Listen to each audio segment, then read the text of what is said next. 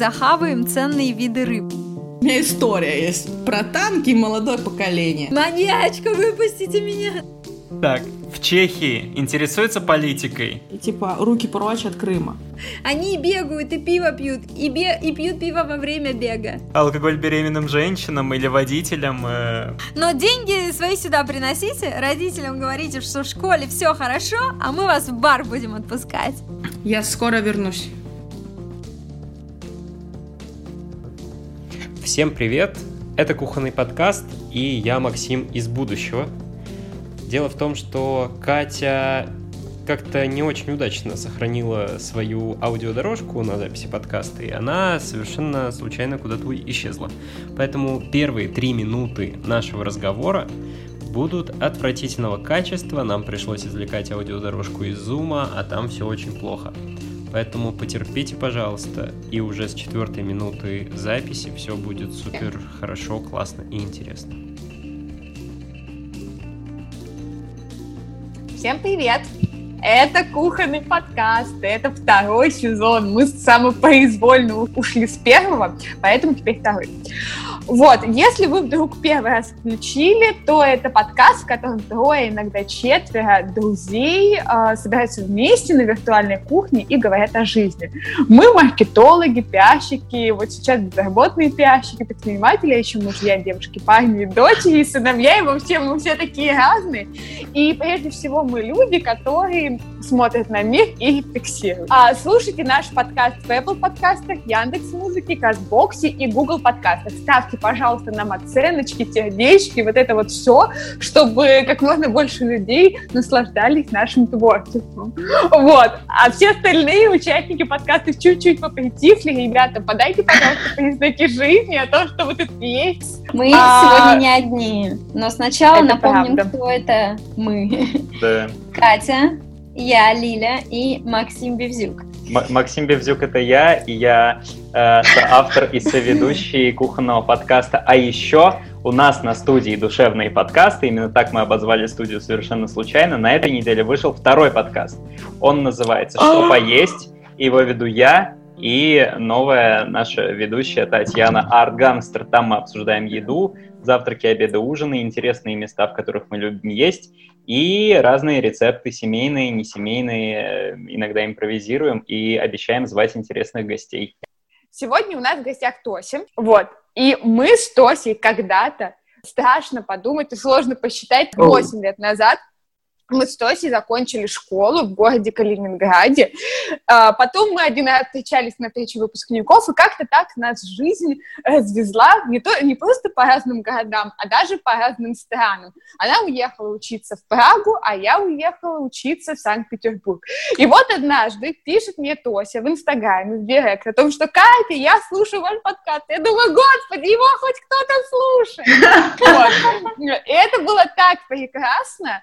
И у нас периодически в разговорах возникали вопросы про переезд из России, про переезд в другую страну, про миграцию. Я думаю, на фоне событий в Беларуси эти мысли периодически к нам поступают. И вообще мы решили позвать интересных людей и поговорить с ними о том, каково это жить не в России, каково это переехать из России, как найти себе друзей, как вообще понять в своей голове, что ты больше живешь не в этой стране. Вообще очень много-много интересных вопросов, которые мы сегодня тоже хотим тебе задать, еще хотим услышать какие-нибудь прикольные истории, ну и так далее, и тому подобное. Вот, я выговорила. Ой, классно. Тося, где ты живешь? В Праге, Чешская Республика. Если какие-то вопросы, потому что какой-то момент, когда были тут проблемы, скажем, с учебой, и меня мама настояла на том, что я поступила на заочку в России, и когда я говорила, что я живу в Праге, все такие... Это какая-то российская область? Я такая, что? Да, почему? Были такие, я просто, почти относительно, немножко автономная, знаете, такая вот. Рядом село Париж, у нас такое есть на карте, вот там есть еще Прага. Да, и речка Донецка. Собственно, да. Получается, вот отлично. С Катей мы отгуляли последний звонок, и практически сразу я поехала в Чехию. Почему в Чехию? Не знаю. Я вообще до этого не была ни разу. ни в Чехии, ни в Праге тем более. Для меня это было такое, ну а чё нет. А была образовательная программка, по которой ты уезжаешь на год изучать чешский, а потом с этим багажом знаний поступаешь, да? Ты по ней уехала? Ну, да, можно сказать так. Лиля хочет эмигрировать с 14, все знаю. Никогда не поздно, кстати. Но, в общем, изначально, я же как сказала, что я родилась не в Калининграде, то когда переехала, мы стали родителями думать, что как бы, ну, Европа рядом, граница открыта, мы живем в свободной стране, можно делать все, что хочешь. И зачем ехать в Питер или в Москву, если можно попробовать за границу? Но это я была очень амбициозна, и когда была какая-то выставка образования за рубежом, и там были Америка, Англия, ну, Великобритания, Австралия, и мы ходили, такая, ну да, ну можно, наверное, в USA уехать, можно, конечно, в Великобританию. И мы выходили, и там какой-то такой... уже на выходе какой-то печальный дядечка давал черно-белые такие, знаете, вот самодельные, супер самодельные флаеры, типа приезжайте в Чехию. Mm-hmm. Мы взяли этот флаер, я такая, мам, ты чё? Как бы, где я и где Чехия? Excuse me, я хочу ехать в Америку. А когда пришли домой, посчитали, такие, а где там флаер тот, пожалуйста, самодельный? Можно мне посмотреть получше? Да. И совершенно случайным образом узнала, что у меня еще с Северодвинска, моего родного города, учится там знакомый. Я просто такая, hello, Дима, что там, как, расскажи, пожалуйста, я хочу тоже приехать. Соответственно, он мне порекомендовал курсы, на которых учился. Как я позже узнала, он получил за то, что я пришла туда $500, поэтому я думаю, блин, никто не хочет переехать. Ребят, чешский изучать очень интересно. Ну и, собственно, написала туда, прошла... Нет, ничего не проходила. Просто на визу подалась и уехала. И сначала это в Чехии были курсы или в Калининграде? Не-не-не, в Чехии. В Чехии, в Праге сразу я туда уехала, да. Но чтобы их проходить, тебе нужно было за свой счет где-то жить и их оплачивать. Общежитие там давалось, да, наверное? Да, давалось общежитие. Ну, как давалось? Ты покупала общежитие. Ну, не общежитие, там место в общежитии. Да, это достаточно дорого еще на тот момент было. Ну, как не то, что... Ну, мне тогда помогли родители, понятно, да, то есть я со школы только выпустилась, откуда у меня какие-то деньги.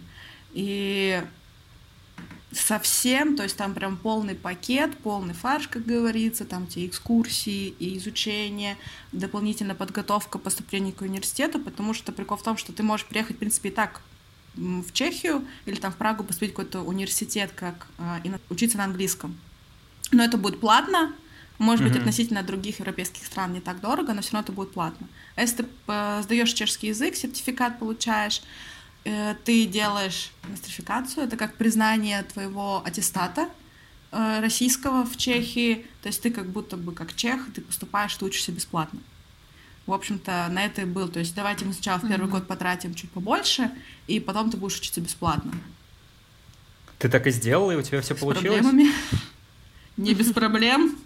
Но добили все-таки, не знаю, просто там слезы. А за год вообще реально выучить язык? Я тут с французским парюсь 3 года, и все еще настолько далека. Ну, слушай, как бы ты, ну, все равно, здесь, во-первых, ты общаешься, ты не можешь пойти в магазин, да, я понимаю, что здесь у нас больше, ну, не то, что здесь у нас, просто, в принципе, стало везде больше какое-то самообслуживание и так далее, но ты не можешь никуда выйти без языка. Ты уехал, тебе нужно понять, где выйти, и ты такой, ну, надо как-то разговаривать. Еще я помню вообще, наверное, естественно, это 18 лет, родителей рядом нету, свобода, делаешь, что хочешь. Чешский бой нет. Да, ну, слава богу, нет, там как бы не надо. Лучше чешского не надо, там все очень грустно. Просто в плане том, что я помню, еще когда изучала английский в какой-то школе летом, там было написано, ребята, если хотите изучать язык, идите в бар, тусите, и тогда вы выучите язык. Но деньги свои сюда приносите, родителям говорите, что в школе все хорошо, а мы вас в бар будем отпускать. Нет, это не было в школе написано, но как бы, радует. В принципе, посыл интересный, в плане, что ты как бы напиваешься, ты расслабляешься, ты уже не думаешь, ошибки, не ошибки, ты такой там, что-то болтаешь, пытаешься найти какие-то слова, поэтому... Как в песне Алла и Оли, они говорили, что стираются границы языков и наций, если столько пьешь. Поэтому, да, я согласна. Как интересно, у меня еще все границы не стерлись просто. То есть я правильно понимаю, что первый год ты жила в Чехии в общежитии, учила чешский язык, чтобы на следующий год поступить и получать там бесплатное образование уже на чешском языке? Да, получается, первый год, ну как учебный, то есть, скажем так, 2 семестра училась, мы периодически писали экзамены, как если на английском, допустим, IELTS ты сдаешь уровень, то здесь нужно было уровень как минимум B2, чтобы ты поступил. Но, скажу сразу, это больше... уровень этого языка, то есть это B2, это больше для вот общения в магазинах, познакомиться с кем-то, поболтать, куда-то доехать, то есть прожить, но это явно не готовит к тебя к обучению в университете, где у тебя начинается терминология, потому что когда... у них еще я забыла сказать, очень интересный прикол. Чехия и Словакия братья навек, и словаки у них не считаются за иностранцев. И словацкий язык как бы тоже. То есть я...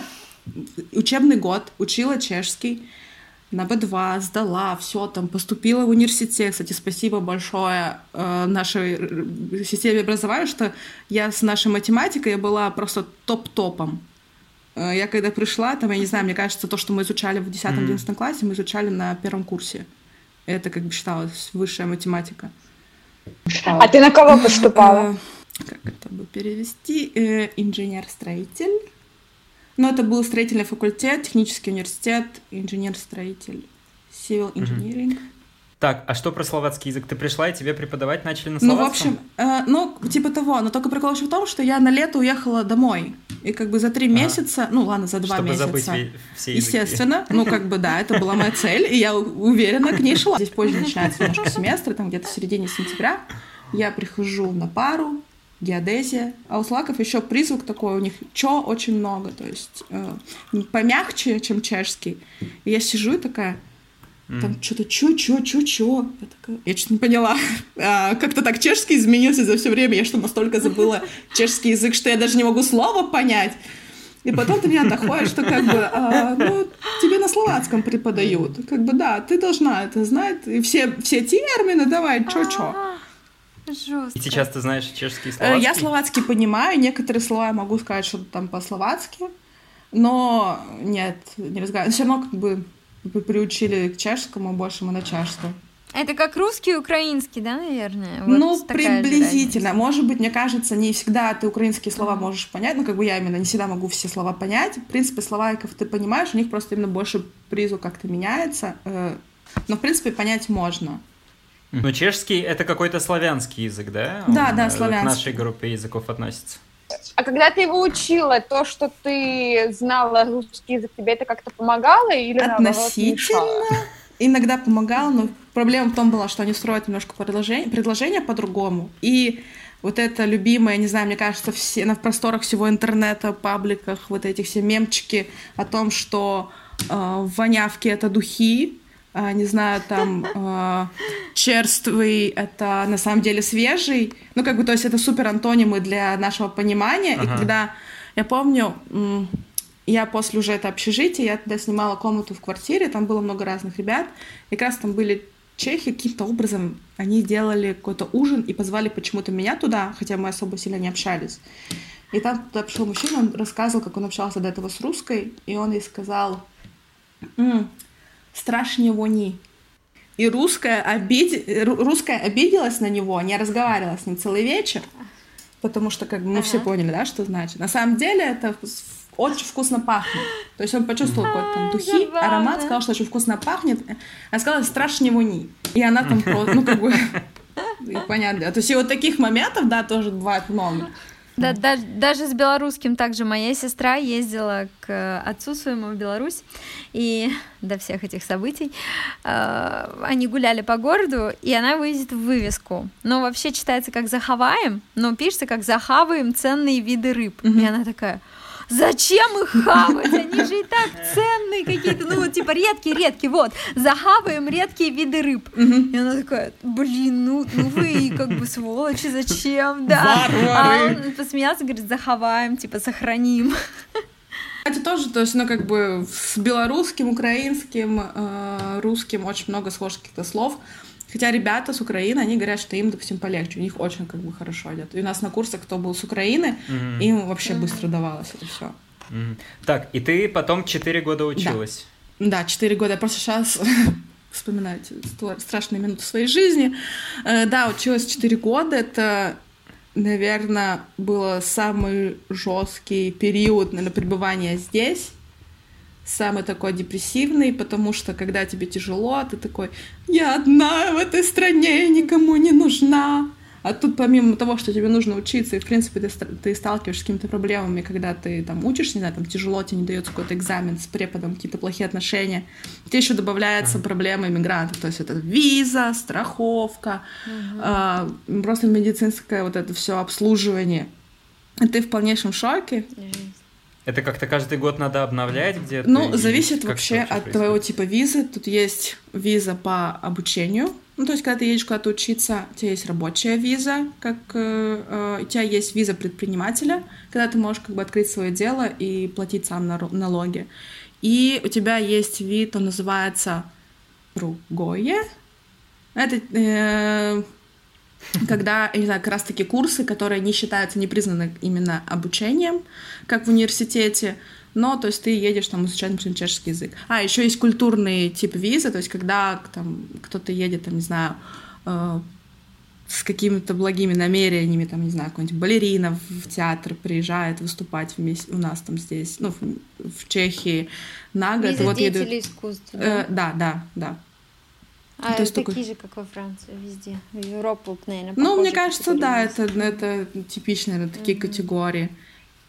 Но у тебя была студенческая виза, которую тебе давали сначала мне дали как раз-таки это другое, непонятное. Сори, что я перебила, да. То есть потом это было полгода, я еще училась. То есть мне нужно было в середине, там, в феврале получать новую визу, опять же, на полгода.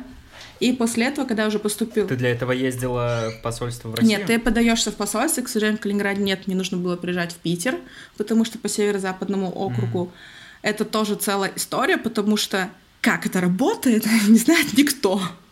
То есть тебе нужно сначала записаться на то, чтобы подать документы. Там, не знаю, мне кажется, там в записи всего 3 в месяц.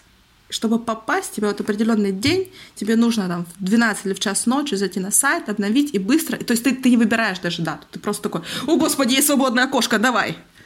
А потом такой уже: ладно. Так, и вот, значит, ты училась на протяжении 4 лет, потом ты выпустилась, тебе вручили диплом, ты, наверное, писала какие-то дипломные работы, что-то там изучала. Ну, это все да. И твоя студенческая виза закончилась. Да, но я немножко... подсуетилась чуть раньше. Ну, как сказать, подсуетилась. Мне потом это вышло боком, но ладно. Вообще, прикол в том, что, как бы, чтобы здесь получить ПМЖ, тебе нужно прожить 5 лет. Но студенческая виза считается за полгода. То есть это 2 года, то есть ты прожила, считается. И тебе нужно еще 3 года как-то... Почему так несправедливо? Ну, потому что тогда было бы очень легко получить. Ты приехала обучаться в университет, еще взял потом какого-нибудь магистра, все, получил ПМЖ. Ну, как бы это было бы слишком легко. Видимо, они так считают. И поэтому в какой-то момент я устала от того, что это считается просто по полгода. И как бы, ребят, я здесь провожу намного больше времени.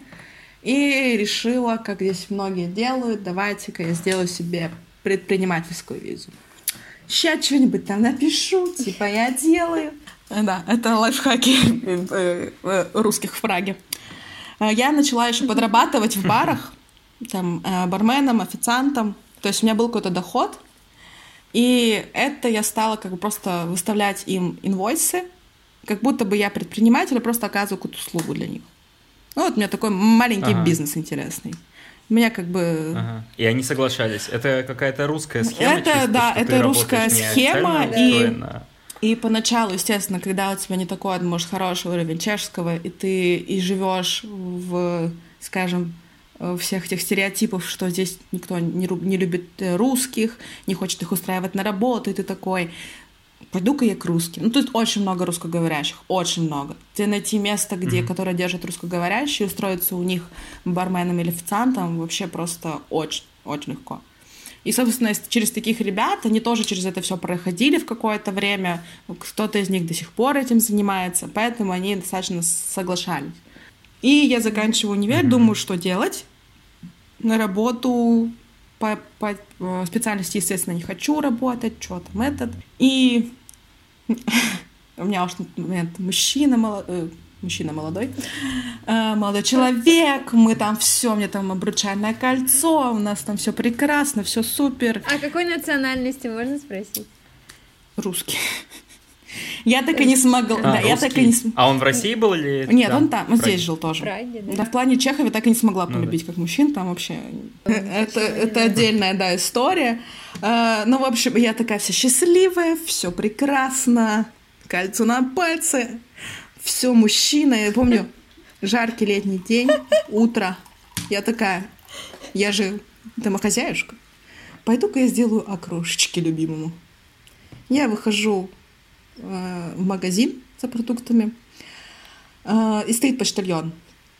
И такой, а вы сколько квартиры? А тут нет названия квартир, типа там имя, фамилия написана. Я говорю, ну вот фамилия такая-такая. Он такой, о, а для вас письмо. Я такая, окей. Такая, странно. Мне письмо еще, ну, лично мне в руки должны вручать. Смотрю, прекрасный приглашение штамп. На свадьбу, на свою. Да, на свою. Там прекрасный штамп Министерства внитра Чешской Республики. Я открываю там.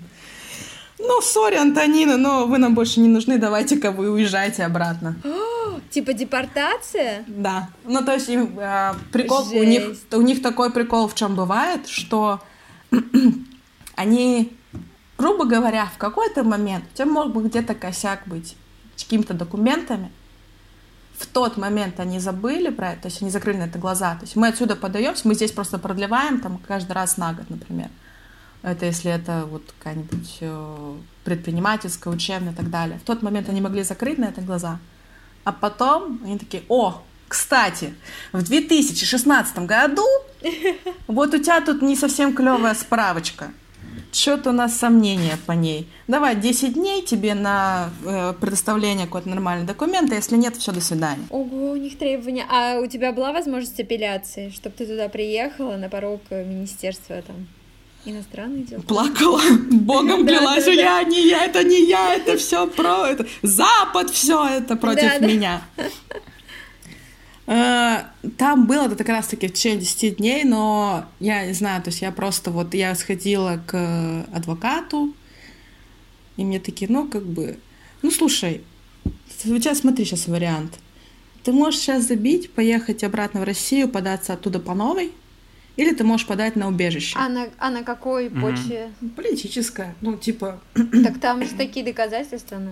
Ну, да, в этом как раз-таки была проблема, одна из проблем, точнее. Ну, давай мы сейчас посмотрим, когда ты ездила в Россию, мы там посмотрим, где-нибудь в Вологодской области 100 пудов был митинг, и ты там была, и после этого тебе пишут угрозы в ВКонтакте там какого-нибудь. Ну, что такое-то? Типа... И пришлось бы фальсифицировать угрозы. Ну да, то есть это все вот эта фальсификация. Но прикол в том, что ты должен там жить в этом еще лагере для беженцев, там какой-то там 3 месяца, что-то. Ну, то есть это достаточно сложно. Но еще прикол в том, что я такая, так, ну, хорошо. Я уже практически была готова, наверное, мне кажется, это сделать, потому что я жутко не хотела в России. Да, я просто такой момент... У меня только брат служит в генеральном штабе в Москве, а как-то это может повлиять на него? Они такие, адвокат такой, ну да, ему, скорее всего, будет просто вообще... А адвокат был в России или в Чехии? Нет, в Чехии, русскоговорящая, но она там давно уже в Чехии живет. И, в общем-то, она мне все это расписала, такая, ну ладно, давайте я попробую еще раз. Вот, 2015 год, июль, я возвращаюсь в Калининград. Сказать, что это был шок... Это ничего не сказать. Да. Я всей душой люблю Россию, Калининград, природу и так далее и тому подобное, но, наверное, тот факт, что с там, 17 лет, то есть когда ты привыкаешь к окружающему миру, ты рос в другой стране, немножко по другим правилам, но я просто в каких-то моментах я была, что? В смысле, это вот так? Так где-то делается? К каким-то вещам было сложнее всего привыкнуть, и они тебя просто шокировали. Я не знаю, как в других городах, да, но я сужу тоже, опять же, по примеру Калининграда, с чем я столкнулась. Я была в шоке от транспорта общественного, и потому несуществующему графику, по которому он ходит. Начнем с того, что когда мама приезжала сюда ко мне, когда я еще здесь училась, как-то мы с ней гуляли, она такая, ой, я устала, давай сегодня на автобус поедем домой. Я такая, ну окей, сейчас через 2 минуты будет. Она такая, да, Тонь, ты чё? Не будет. Я такая... сейчас будет. И 2 минуты проходит, автобус приезжает. Она такая, как ты узнала? Такая, ну, расписание есть. Она такая, в смысле, если написано 43 минуты, автобус приедет 43 минуты? Я такая, ну да. Переносимся в 2018 год, я приезжаю в Россию, мне мама такая, у нас в Калининграде тут сайт сделали, где ты можешь посмотреть автобусы, там что-то рассчитать время как-то. Я до сих пор не знаю, как это работает. Потому что там вообще ничего не понятно, там что-то куда-то я вижу вроде бы по сайту, что сейчас должна быть маршрутка какая-нибудь там или автобус, но просто никого нету на горизонте, и мне, что мне еще очень понравилось, вот это вот, когда вечер, маршрутка пустая проезжает просто мимо, а я стою такая, машу руками, там что-то кричу, думаю, в чем прикол, типа, ребята, как мне доехать? Второе, наверное, что меня поразило, в Калининграде, я не знаю, может, в тот именно момент, никто ни с кем не здоровался. То есть мы здесь привыкли, ты заходишь в лифт, ты знаешь человека, не знаешь, ты скажешь «Привет», там, «Добрый день». Ты выходишь, скажешь там «Хорошего дня, до свидания». Я когда здесь сошла с соседями в лифт и сказала «Добрый день», там чуваки испугались настолько сильно, они стали долбить просто лифт эту кнопку, чтобы быстрее уехать, потому что подумали, что я какой-то маньяк. Маньячка, выпустите меня, да. И... Третий, как раз-таки, это я отвечу сразу на вопрос о том, чем я здесь занималась. Я решила, что как бы... Ну, я в Праге работала, там подрабатывала. И в последние годы пыталась жить уже начала только на свой счет, то есть родители не просила денег. Я такая, ну, приеду в Россию. Сейчас, короче, устроюсь на работу. Что-то себе подсэкономлю, чтобы приехать. У меня был какой-то... здесь там за квартиру, там за съем заплатить, там еще что-то, какие-то свободные деньги. Ну, как бы... А ты приехала с мыслью, что ты вернешься да. в Чехию, или ты уже такая, буду строить жизнь? Я когда уезжала такая, я скоро вернусь. Вот этот момент, то, что я раньше, когда училась и думала, что я одна в этой стране, никому нафиг не нужна, у меня это немножко сгладилось, я поняла, что, я здесь, наверное, кому-то все-таки нужна. То есть у меня есть это вот... Слушай, а у тебя друзья появились из, вот скорее, русскоязычной тусовки или чехи тоже? В какой-то момент перемешалось все или все-таки?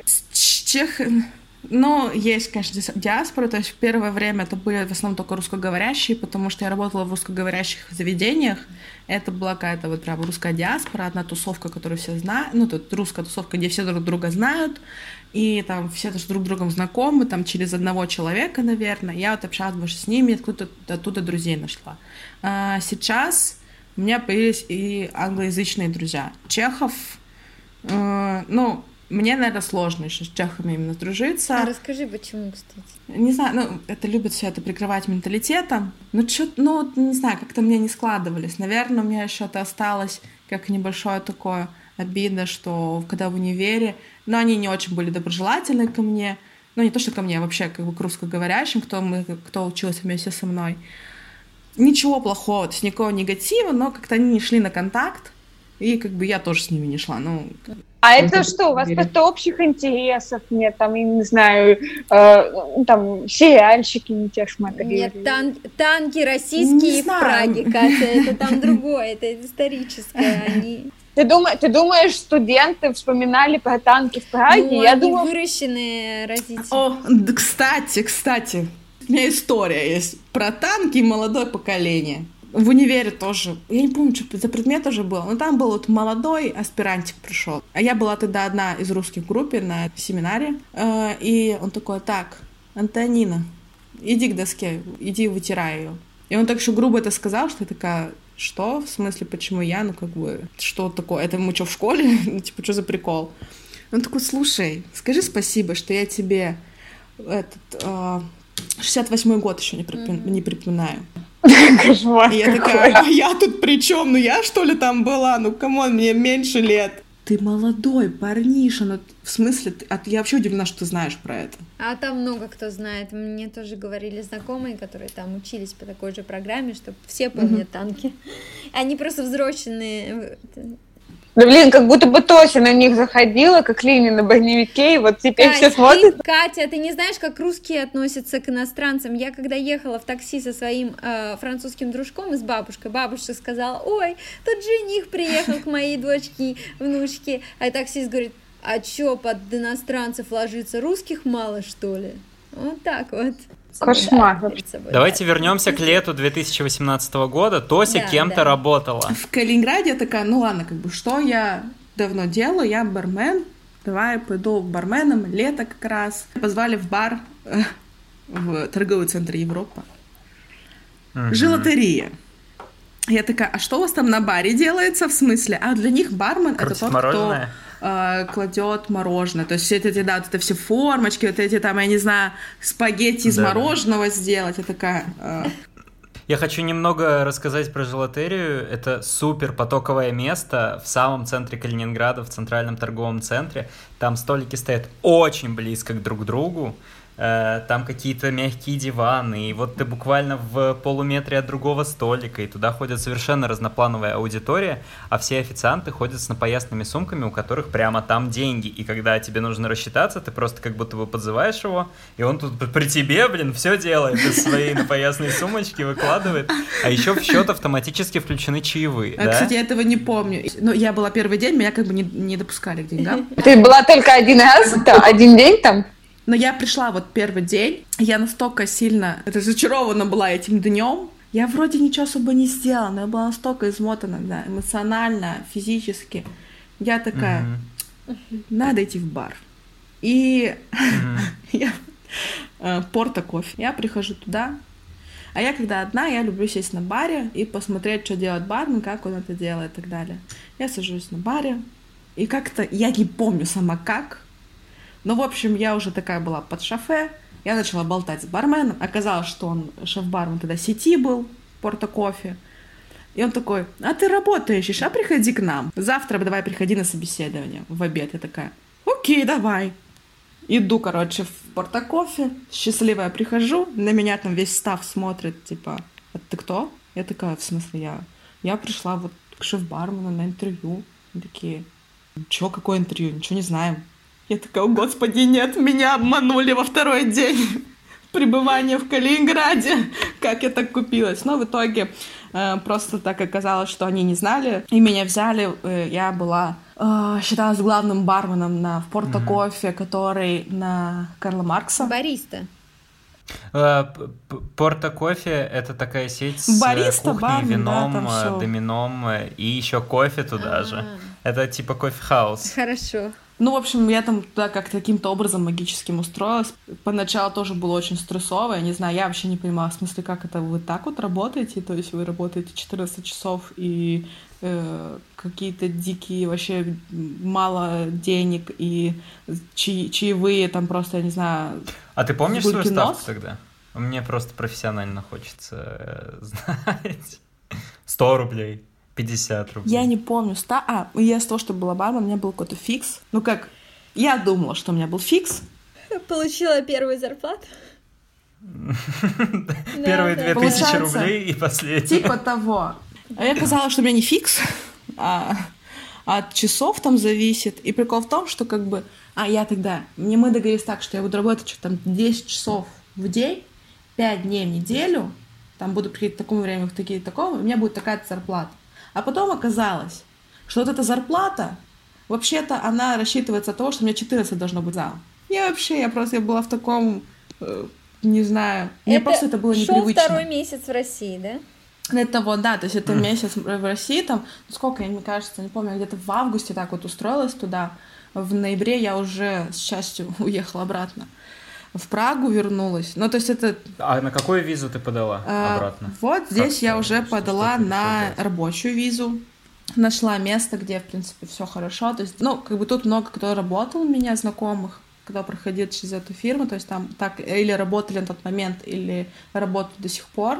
То есть это customer support обычно, то есть принимаешь звонки. И они из-за того, что у них очень много нужно сотрудников, и также нужна помощь на русском языке в том числе. То есть они с радостью помогают таким вот ребятам переезжать и занимаются их документами, потому что некоторые чешские фирмы не очень хотят этим заниматься, потому что такая большая волокита документальная.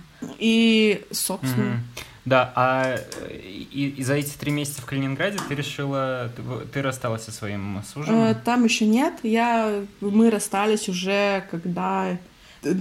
Можно, не знаю, роман писать. За то время, что я приехала в Россию, ему тоже пришло письмо счастья. А он сам, как бы, он русский, но он из Казахстана.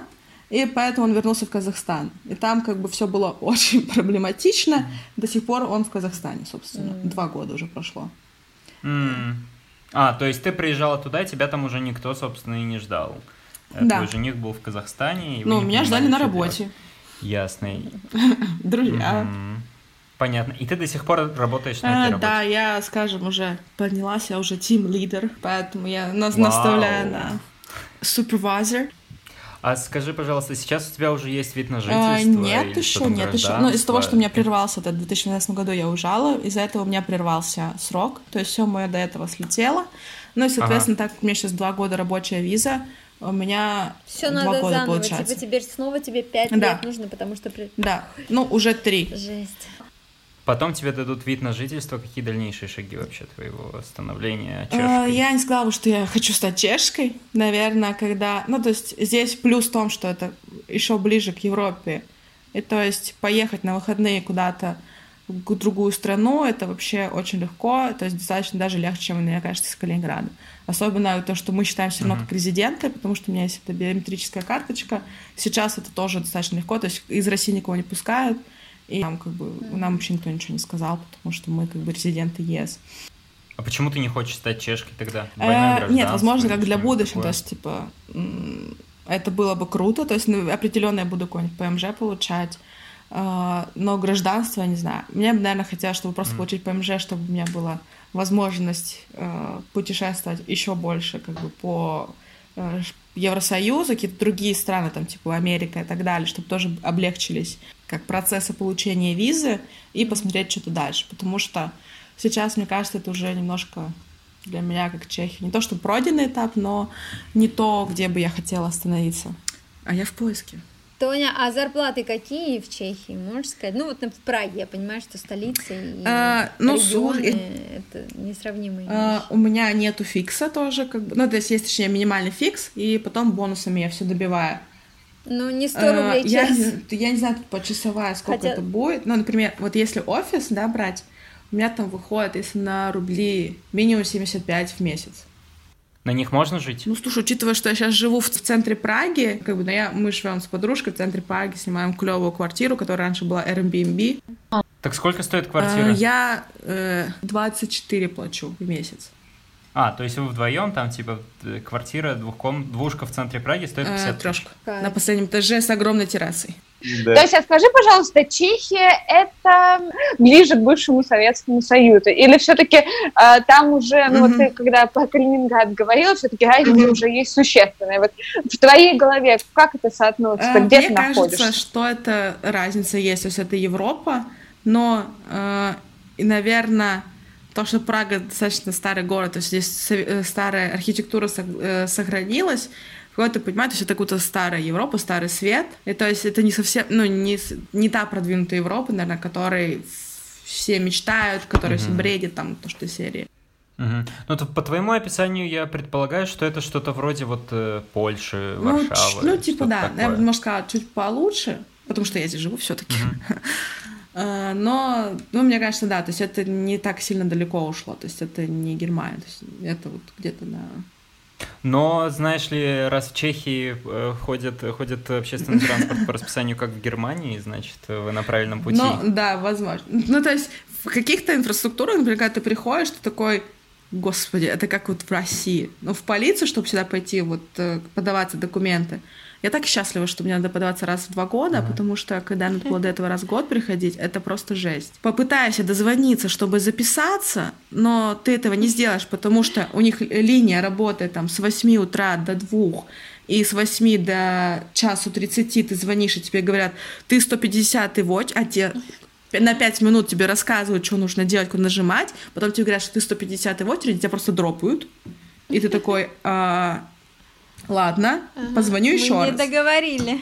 Да, и как бы, окей, хорошо, ты пытаешься дозвониться там, ты можешь попытать счастье тоже там записаться на какое-то время, но это не всегда так получается, и ты приходишь без записи. Получить номерок, вот это... Живой. Да, то есть, ну, да, то есть вот это вот... Там есть этот автоматик, который выдает, но, естественно, чем раньше ты придешь, тем у тебя лучше будет номерок. То есть отдельно, получается, уже очередь, да, и там прийти вот это за 3 часа до открытия, чтобы получить первый номерок. И так интересно, на самом деле, наблюдать. То есть это вот та полиция, то есть куда ходят русскоговорящие. И от этого здания, оно где-то на отшибе немножко находится. Там несколько отделений. Вот это отделение, которое я езжу, оно немножко на отшибе. Там нужно пройти, ну, 4, может, 3 от остановки. И ты видишь, ты же сразу знаешь, когда ты едешь в автобусе, ты сразу знаешь, кто идет на полицию, потому что они так вот нервно стоят возле двери, ждут там тут же, чтобы дверь, ну, как бы, и двери не всегда открываются, и это остановка как по требованию, и ты можешь нажать, должен нажать, короче, кнопочку, чтобы тебе открылись двери. Они стоят уже за 3 километра до этой остановки, долбят в эту кнопку, чтобы дверь резко открылась, перебегают просто через дорогу, там взрослые мужики, то есть они видят, что кто-то идет тоже еще на полицию, чтобы быстрее их встать в очередь, они бегут, сносят всех и вся на своем пути, и как бы вот, ну то есть, ну немножко не то, как я себе Европу представляла. Расскажи, пожалуйста, какие преимущества у России есть по сравнению с Чехией? Что здесь хорошо, а там плохо? Ну, это сложно, потому что, как бы, я просто не то, что я считаю, может что быть... у России нету каких-то преимуществ, а просто из-за того, что я там мало нахожусь, и, понятное дело, то есть я не могу это понять и прочувствовать. Как бы, если бы я, допустим, жила полгода в России и полгода потом в Чехии, и так на протяжении нескольких лет я могла это сравнить, то есть, да, возможно, я бы дала тебе какой-то ответ. Но, наверное, на самом деле, первое, что у меня — здравоохранение. Как минимум, как это было раньше, когда ты спокойно можешь, там, относительно спокойно там, вызвать скорую, если что-то случилось, ты прийти как-то получить какую-то помощь, то здесь ты скорую не вызовешь, потому что, ну, тут реально, если кому-то плохо, и ты говоришь, я сейчас вызову скорую, такие, нет, пожалуйста, у меня нет денег, нету страховки, мне сейчас придется платить 10 тысяч крон и 30 тысяч рублей, то есть, как бы, нет, я не хочу, я лучше здесь умру. У меня знакомые приходили в Чехии, когда просто там по стенке ползли, у меня просто живот разрывает, умирает. Там. Да, все нормально. У меня температура. Да, нет температуры. Да, ну, чего там? Приехали сюда. Чего начинаете? Да. Так, хорошо. Сравнительно бесплатная и сравнительно доступная медицина и здравоохранение. Первый пункт. Еще есть пункты? Ну, там интернет, например, будет супер. Отличная наводка. Очень здесь дорогая связь. Сколько стоит? Ну, мне повезло, что у меня корпоративный какой-то там тариф. То есть, ну, мне вычитается 900 рублей в месяц на 15 гигов. Сейчас нам вроде что-то добавили. Ладно, окей, тариф еще более-менее хорошо. Но вот если у тебя нет тарифа, просто банкротишься, ну, серьезно. Ну, я вот могу сказать, во Франции моя сим-карта с интернетом стоит на 10 гигов 30 евро в месяц. Ну, то есть, мне кажется, в России, мне кажется, нет таких цен. То есть, там вообще, типа... Нет, в там России просто... я 500 рублей, ну, да, плачу, то есть там это безлимитка. Да, безлимит, вот безлимитка. Здесь безлимитки нету. Здесь безлимитки, я не помню, что это была. Да, вот я... это, да, круто. Так, хорошо. Дорогая связь, в России дешевая связь. Не знаю, что еще? Президент хороший. Это сейчас мы точно про Россию говорим? Про Беларусь. Ладно, шучу. Сложно. Так, в Чехии интересуются политикой? Не сказала бы. Ну, наверное, они так очень поверхностно. Но, наверное, проблема еще в том, что я... А ты читаешь чешские новости? Чешские Нет. СМИ сейчас какие-нибудь? Да, не особо. За повесткой? О чем вы вообще у вас сейчас говорите? Я не особо, что я сама не особо такой политизированный человек. То есть, ну, скажем... Я считаю, что в этом нужно разбираться, чтобы говорить и поддерживать какие-то темы. Я в этом не разбираюсь, и пока мне, наверное, к этому не тянет. Поэтому, соответственно... До Чехии доходят новости с выборами в Беларуси? Ужас. Мне страшно зайти в Инстаграм. Но как бы... Телеграм, Инстаграм, это страшно. Но ты, наверное, это знаешь, потому что ты подписана на русские какие-то каналы, паблики. Да, русские люди. Ну, к сожалению, то есть у меня в команде девочка, кто из Беларуси, то есть у нее сейчас там мама председателя, там говорит, вообще-то жесть какая-то происходит. Когда была заварушка с Крымом, тут очень много... тут есть, короче, остановка трамвайная Крымска. И там поставили вроде бы, насколько я, может быть, сейчас, надеюсь, я не вру, то есть там что-то было, то есть очень много каких-то таких моментов, как-то связанных с Крымом или с Россией, это как-то обыгрывалось, и на остановке трамвайной Крымска поставили баннер Путина и типа руки прочь от Крыма. Ну, то есть какие-то, мне кажется, очень такие, скажем, инфоповоды, они как-то реагируют на них, но это больше русскоговорящие все-таки. То есть, например, у нас там в Праге тоже были митинги вот по поводу Беларуси. Тогда давно это было, допустим, по поводу Украины и России, да, их взаимоотношений. Но это больше все-таки русскоговорящие, мне кажется, устраивает. Я хотела спросить, а как ты, Тося, проводишь свой выходной в Чехии? Что ты там делаешь конкретно в Праге, да, вот? Опиши свою субботу. Ну, такая нетипичная, но довольно интересная. У меня тоже бывает суббота, когда я вот с этого дивана не встаю. Ну, там, Netflix, ну, чисто суббота, типично. Суббота, когда ты куда-то выбираешься в Прагу. Ну, не знаю, как бы нельзя сказать, что там это типично для Праги. Это надо, как все любят, наверное, какой-нибудь зайти в барчик, там, погулять. Возможно, больше... Ну, да, такие локальные вещи. Центр мы не любим, потому что там куча туристов. Ну, ладно, сейчас во время ковида мы такие, о, хорошо, туристов нет. О, господи, Вацлавская площадь, главная площадь в Праге, там... Это, наверное, как наш Невский проспект. Мы тоже радуемся, что туристов нет, но внутренний туризм у нас очень сильно развит сейчас. У нас открыли границы в Европе. И люди, то есть с Германии, с Польши сейчас повалили, но как бы окей. Но это все равно не такое большое количество туристов, как это раньше было. И когда это раньше было, если мы до ковида, да, рассматриваем, то центр и все вот это центрально мы обходили стороной, то есть прям центр. Типа, господи, там туристы, ты не пройдешь, ты так вот стоишь, как вот в метро в Москве в час пик, ты такой, господи, можно, пожалуйста, пройти, я вообще опаздываю. Есть тут свои какие-то такие, мне кажется, как Дворцовая площадь у вас там, да, в Питере, я там проходила, и здесь у нас есть какие-то такие тоже точки, где люди молодые собираются, летом особенно, какие-то там потусить, развлечься, познакомиться со всеми, я не знаю. У нас это не Дворцовая площадь. Ну, блин! Надо было почитать.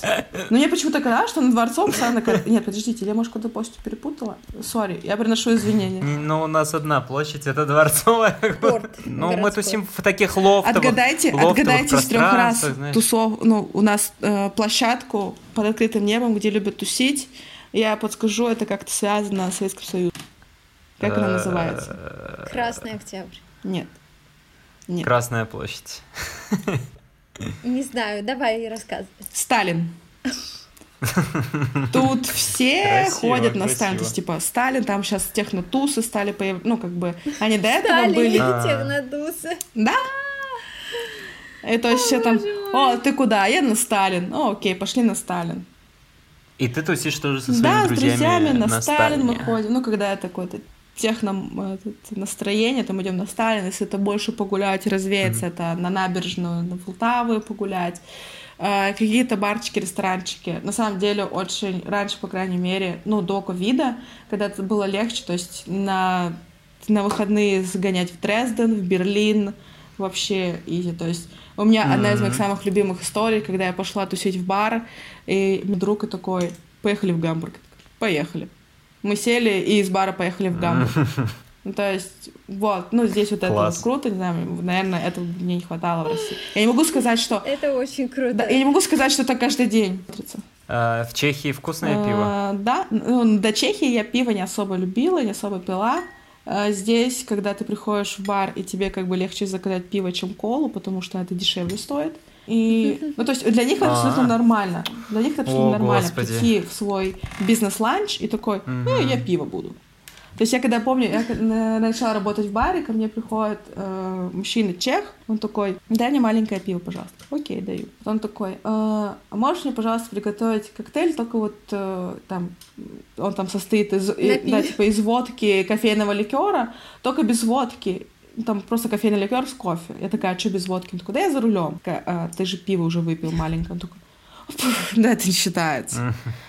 Для них нормально... Молоко матери. Да, ну, как бы... Это вообще, это полезно даже. Для них нормально пойти на пробежку. Иммунитет поднял. Иммунитет, это интересная история. Когда девушка не могла родить... долго, то есть у нее же был срок, но она не рожала. Он приходит к врачу, и врач такой, пиво попейте, пожалуйста. Она выпила пиво и родила. Так, мы тут не пропагандируем алкоголизм, тем более рожать, там, не знаю, алкоголь беременным женщинам или водителям. Это не считается как за алкоголь. Ну, камон, ребята идут на пробежку, забегают в бар, выпивают по пиву и бегут дальше. Максим, это твоя страна. Это моя мечта. Они бегают и пиво, и пьют пиво во время бега. Пожалуйста. Класс. У нас очень дорогое пиво, и если я пью пиво на выходных, то я трачу по несколько тысяч рублей за вечер, потому что я предпочитаю крафтовое пиво. Это всегда 300-400 рублей за баночку, бутылочку. Неплохой вкус. И это всегда очень-очень больно. Вот, поэтому я очень часто взвешиваю бутылку вина за 400 рублей или банку пива за 400 рублей. Вот. Я часто... И берешь 3 банки пива, взвешиваешь. Могу себе позволить. К сожалению, чаще, да, перевешивает все-таки пиво. Расскажи про еду. Вкусно? Не сказала бы. Нет, на самом деле, когда мы только переехали, нас все поправились, килограмм прям 5+. Потому что у них порции огроменные, и это супер жирно. То есть это вот колено... Я, кстати, так и ни разу не попробовала колено за все 8 лет. Колено? Свиное? Колено — это колено? Колено. Свиное? То есть тебе такой свиное. Огромный просто, там, не знаю, твое туловище приносит кусок мяса, супер зажаренное, с него капает жир, и ты как бы все радуются, его кушают. Ну, то есть, на самом деле, там одни из самых знаменитых, это вот что, типа, в Чехии там всегда, я не знаю, если такие вот... Слушайте, есть какие-то даже чипсы из свиных ушей, они к нам тоже из Чехии, говорят, пришли. Ну, такая закусончик, ну, пивасика, да, знаете? Ну, типа, не любят, конечно, все это, но вот колено для них это жирное какое-нибудь, пожалуйста, кусок мяса. Ну, а есть какие-то сейчас тренды, может быть? Вот я, например, этой зимой был в Лондоне, и там популярно такой формат, когда ты приходишь в кафе, берешь все там открытые витрины, берешь запакованный сэндвич с авокадо или там лососем, пробиваешь на кассе, тебе за полсекунды делают кофе, и ты уходишь сразу. Гринбокс, по сути. Там это супер популярный формат. Гринбокс, да, в России, но он не очень как-то зашел. Пока что, возможно. Вот. А там это просто на каждом углу. Есть ли в Чехии какой-то такой тренд? Сейчас, мне кажется, больше, наверное, Азия, какой-нибудь покеболы вот эти пошли. Еще сейчас стало круто, вот особенно летом, даже, насколько я помню, они работают не только летом, открытые фудкорты под открытым небом, когда у тебя куча разных точек с разной едой, там, с разных там, типа, ресторанов, то есть, которые сеть ресторанов, не сеть, а то есть где-то нормальной ресторанной сети, и вот они какую-то небольшую точечку открыли на этом фудкорте. И это прям очень бешеной популярностью пользуется. То есть, когда ты приходишь, ты можешь пиво взять отсюда, там, не знаю, картошку фри какую-нибудь клёвую из одного заведения, пойти взять бургер из другого, покебол там из третьего, это.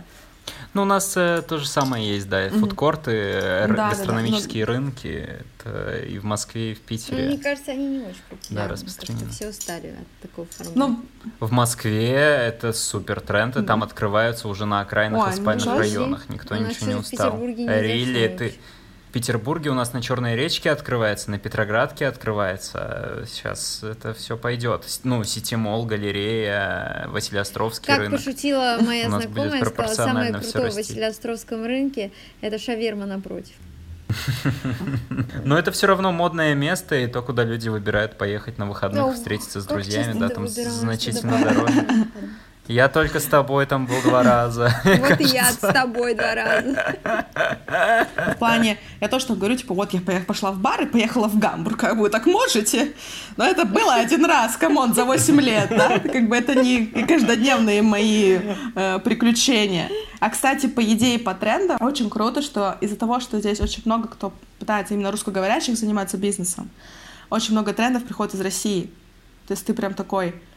В России бум на бургеры, и ты видишь, как у нас здесь там бургеры везде открываются. Пошла мода на кальяны, я сейчас не помню, в какой там это последовательности было, там на кальяны, здесь везде кальяны открываются. То есть что-то в России что-то сделали, увидели, и это все приводит сюда. Очень приятно. Да, то есть осознавать. Это антикафе тогда только в России антикафе там вот прям прогремели, здесь ничего такого не было. И в России они начали немножко потутихать, а здесь просто антикафе, вы были в антикафе. Ладно, давайте заканчивать. Тосе было супер интересно. Спасибо. Последний вопрос. Нет, давайте последний топик. Topic of discussion. Вот смотри, ты бы хотела, чтобы твою вот такую вот студенческую судьбу повторили твои дети? Допустим, ты их взрастила в небольшом российском, пусть и таком европеинизированном городе, но вот отправила свою дочку в Чехию учиться. Ты бы хотела ей такую судьбу, как да? вот ты прожила за последние 8 лет? Я бы сказала, да. Ну, типа, я бы повторила это, и да. И на самом деле плюс в том, что я, когда готовилась, типа, к вашему подкасту, я думала о том, что вообще-то, как бы, когда ты рассматриваешь вопрос миграции, на самом деле самое клевое время — это вот после школы, когда тебя вообще ничего не держит, когда ты такой... А у меня ничего нету, а что? Ну да, как бы родители, окей, но как бы у тебя нету привязанности к работе какой-то, ты что-то такой. И да, мозг пластичный, ты можешь языки учить, реально, чем старше, тем старше. Да, и очень классно, когда у родителей на самом деле есть возможность, ну, оплачивать учебу или оплачивать проживание детей в другом городе. Как, вот, ну, причем, что мне кажется, тогда они могли это позволить, сейчас как бы уже все не очень хорошо. Но, тем не менее, то есть, типа, я не могу сказать, что я шоковала. Все, кто сюда приезжал, то тоже, как бы, мы все сидели вот так, о, ну, ладно, я сегодня выпью 2 пива, а завтра я тогда скушу роглик, это, типа, там, булочка, за которая 3 рубля стоит за одну вот эту маленькую бублик, там, грубо говоря. Ну, то есть, такое тоже было, но, я не знаю, такой экспириенс. И мне кажется, когда ты с чем взрослее становишься, тебе сложнее и сложнее решиться. Сейчас нам, когда на работу, нам очень много кто приезжает из России, когда приезжают какие-то там с мужем, с собакой, они там вот в один момент что-то решили бросить Россию и приехать. Я думаю, господи, что, как? Это был кухонный подкаст. Спасибо большое, что вы нас слушали. А слушать нас можно в Яндекс.Музыке, Apple подкастах, Google подкастах и на Castbox. Если вдруг у вас есть какая-то невероятная история, и вы хотите прийти к нам и поделиться с ней, то можно написать, например, мне. В Телеграме меня можно найти как Ека Бобина. Или если у вас просто есть интересная тема, о которой вы бы хотели услышать в нашем подкасте, то нам тоже можно написать. Спасибо большое еще раз, что вы нас слушаете. Всем пока!